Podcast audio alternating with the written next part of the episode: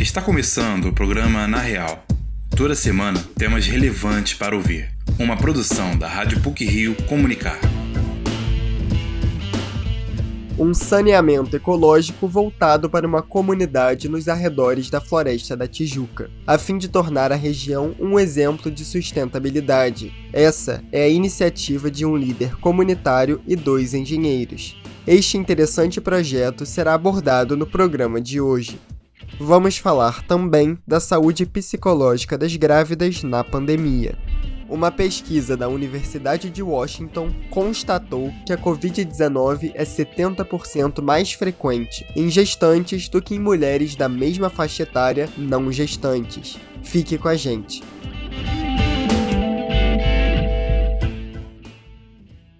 De acordo com o Sistema Nacional de Informações sobre Saneamento, somente 54% da população brasileira tem acesso à rede de esgoto. Para melhorar a situação, vamos conhecer um projeto de saneamento ecológico nessa reportagem de Vitória Lemos.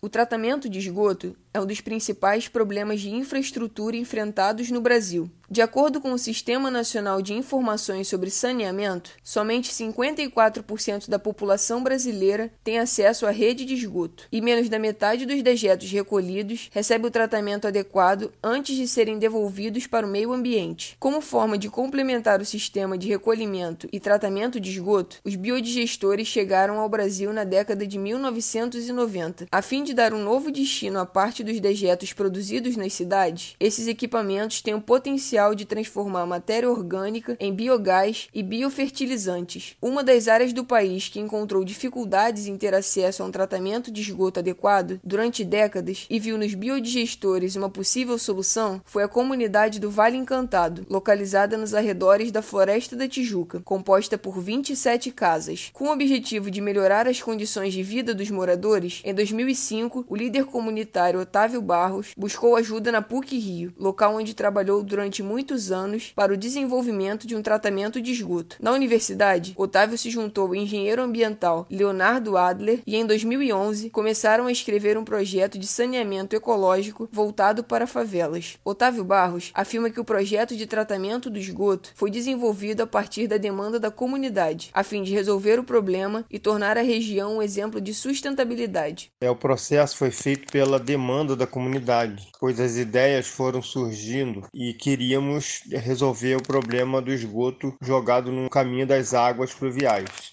Como eu trabalhei na PUC durante muitos anos, acabei conhecendo o Léo, que fez engenharia, e ele nos ajudou a desenvolver o sistema que foi implementado bem depois de 2011. Nossos planos para o futuro é mostrar para a sociedade que é possível implantar as ideias do sistema de tratamento em outros lugares da cidade e no Brasil. A ideia é mostrar que o sistema funciona, e aí essa ideia fica mais fácil de, de vender para as pessoas poderem construir no, no, nos seus lugares. Claro que cada um tem sua peculiaridade, né? Então tem que estudar caso a caso para que possa ser implementado. Apesar da conclusão dos planos do projeto em 2011, foi apenas em 2015, depois de ganhar o edital de apoio a problemas relacionados ao meio ambiente no estado do Rio de Janeiro, que o biodigestor começou a ser implantado na comunidade. Os engenheiros ambientais responsáveis pelo projeto são Leonardo Adler e Tito Caos sócios da Taboa Engenharia, uma empresa e ONG especializada no tratamento de esgoto em favelas e comunidades. Para Leonardo Adler, o projeto desenvolvido traz diferentes benefícios ambientais para a sociedade. Então, o biodigestor e várias outras tecnologias de tratamento de esgoto e de resíduos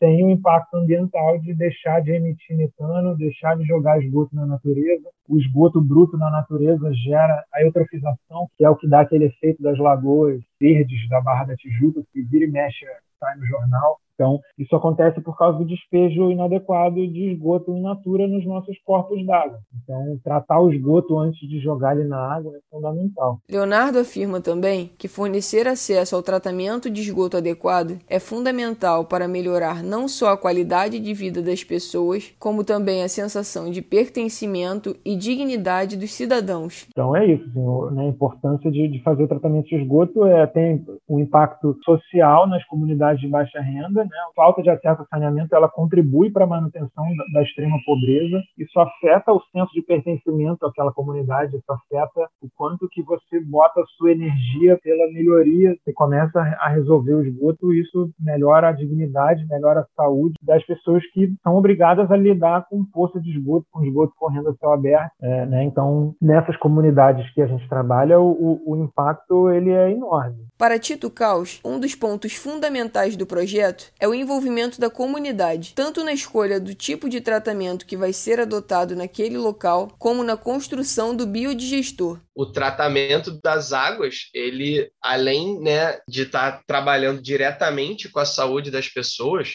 eu acho que a gente também está lidando com essa questão muito maior da permanência da raça humana na Terra, assim, sabe? Então, eu acho que tem um peso enorme, assim. E principalmente, né, quando a gente fala de tratamento ecológico de esgoto, assim, né, de tecnologias sociais de saneamento ecológico, onde você envolve a comunidade nesse processo e dessa forma a comunidade se sente parte disso, né? Então ela vai realmente entender o sentido da, daquele projeto ali e prezar para que ele dure no longo prazo. O projeto na região do Vale Encantado recebeu uma doação da Fundação Alemã Viva Conágua. Com esse recurso, será possível finalizar a universalização do esgoto na região. Além dessa área, Tito Caus e Leonardo Adler ganharam o edital da FAPERJ e com esse recurso planejam construir biodigestores para captar parte do esgoto produzido por mais seis ou sete comunidades, a fim de melhorar as condições de vida dessas populações. Essa reportagem foi produzida por Vitória Lemos para o Na Real.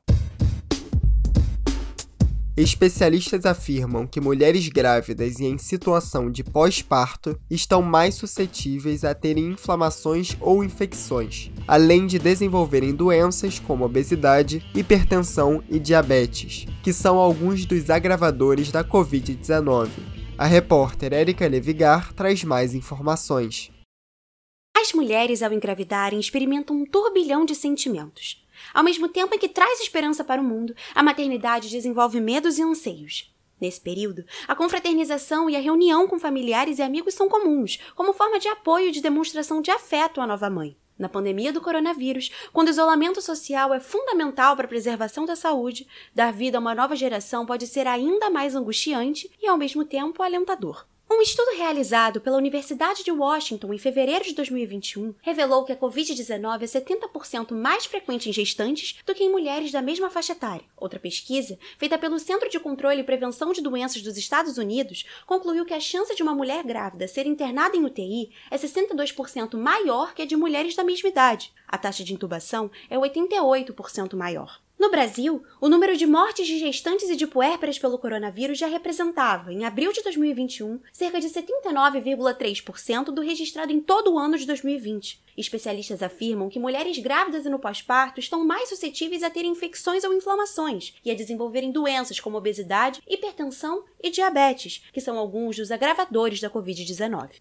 O obstetra, ginecologista, gerente médico da Perinatal de Laranjeiras e professor da Unirio, Paulo Marinho, explica que a imunidade de uma mulher que não está grávida difere da de gestantes e de puérperas. Segundo o doutor, para que a gravidez evolua, o sistema imunológico da mulher precisa se adequar à presença do feto e, portanto, fica mais fragilizado. Marinho afirma que, no caso da Covid-19, tanto o vírus quanto a resposta imunológica do corpo contra ele são lesivas, e em uma grávida a situação se torna muito mais complexa. A gravidez se torna algo ainda mais complicado por causa da, do, do binômio, né? mãe e bebê. A doença, o Covid-19, ela tem, além do vírus que é lesivo, a resposta imunológica a esse vírus também é lesiva. Esse vírus SARS-CoV, ele cria uma série de respostas respostas imunológicas que podem também lesar tanto o vírus quanto ao indivíduo. E aqui uma grávida podem levar lesões múltiplas, como lesão no fígado da mãe, cérebro, coração e a placenta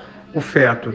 Então, a complexidade da infecção é maior na gestante. E o manejo fica ainda mais complicado, porque em situações de maior gravidade, você é, tem que ter maior sensibilidade para manejar esses casos. Marinho ressalta que, antes da pandemia, o índice de mortalidade materna no Brasil já era alto, devido à desigualdade e à falta de políticas públicas e sociais. Com a crise sanitária do coronavírus e a maior fragilização da assistência pré-natal, o país se tornou o local no mundo com maior número de mortes de gestantes por Covid-19. O ginecologista chama atenção para a importância da manutenção da saúde na gravidez. Segundo Marinho, os cuidados, como uma alimentação saudável e uma rotina ativa, permaneceram iguais a antes. Contudo, a pandemia trouxe outras medidas importantes para evitar problemas no período gestacional. Então, a pandemia, o que ela acrescentou? Ela acrescentou aumento da higiene das mãos, isso realmente intensificamos, o uso de máscara e evitar aglomerações. As medidas com maior efetividade, além dessas, é a vacinação. Já existem vacinas seguras para uso na gestação frente a uma pandemia tão grave que estamos passando. Nós sabemos que as gestantes que não foram imunizadas estão muito mais suscetíveis a terem casos graves, podendo gerar até perda fetal e até óbito materno. Nós precisamos estimular as gestantes a serem vacinadas e isso vai impedir impedir que essa doença, que a pandemia, se estenda por mais tempo. Não só vacinar gestantes, mas todas as pessoas que estejam pertinentes, estejam incluídas no rol dessas vacinas. A designer e professora do Departamento de Comunicação Social da PUC-Rio, Mariana Eiras, está grávida de sete meses. Ela afirma que já tinha tudo planejado para conceber seu filho, mas não contava com o surgimento de uma pandemia. Mariana coloca que sempre foi muito cuidadosa e adotou todas as medidas de prevenção ao coronavírus: evitar aglomerações, usar máscara, utilizar álcool em gel e higienizar as compras. Depois de engravidar, as precauções ficaram redobradas e a máscara de pano foi substituída pela N95, a mais recomendada entre os profissionais da saúde. A designer conta que sente muita falta de ter seus amigos e familiares por perto para acompanhar melhor as diferentes fases da gravidez. As pessoas não vêm aqui, desde que começou a pandemia, não vem ninguém aqui, né? A maior parte da minha família não me viu grávida, meus amigos não me viram grávida. Essa é a parte ruim, né? Cada, cada mês que passa, né, você tem uma mudança muito grande durante a gestação, né?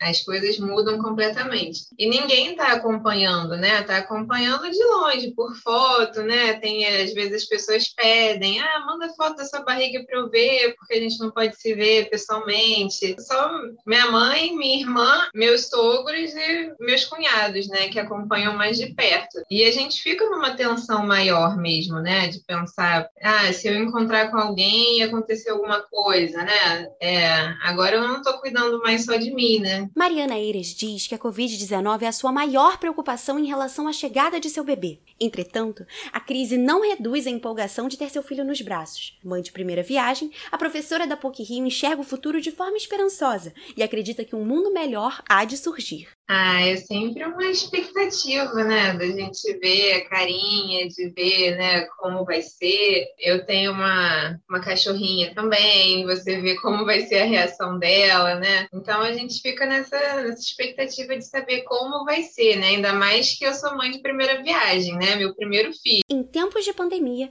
os cuidados com a saúde física e mental são essenciais para o bem-estar de todos. As gestantes e puérperas que possuem uma imunidade mais fragilizada devem tomar cuidados redobrados para proteger tanto a si quanto ao seu bebê. Usar a máscara, evitar aglomerações, passar álcool em gel e principalmente vacinar-se são medidas essenciais nesse novo cenário. Apesar das circunstâncias, a esperança precisa ser mantida para que a vida normal seja retomada e o mundo possa seguir em frente, pelo olhar desbravador de uma nova geração. Érica Levigar, para o Na Real.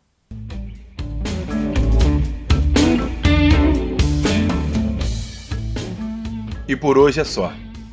O programa Na Real é produzido por estagiários da Rádio PUC e tem a edição e supervisão de Célio Campos. Lembramos que a Rádio PUC faz parte do Comunicar, cuja coordenação é de Lilian Sabac. Até a próxima semana.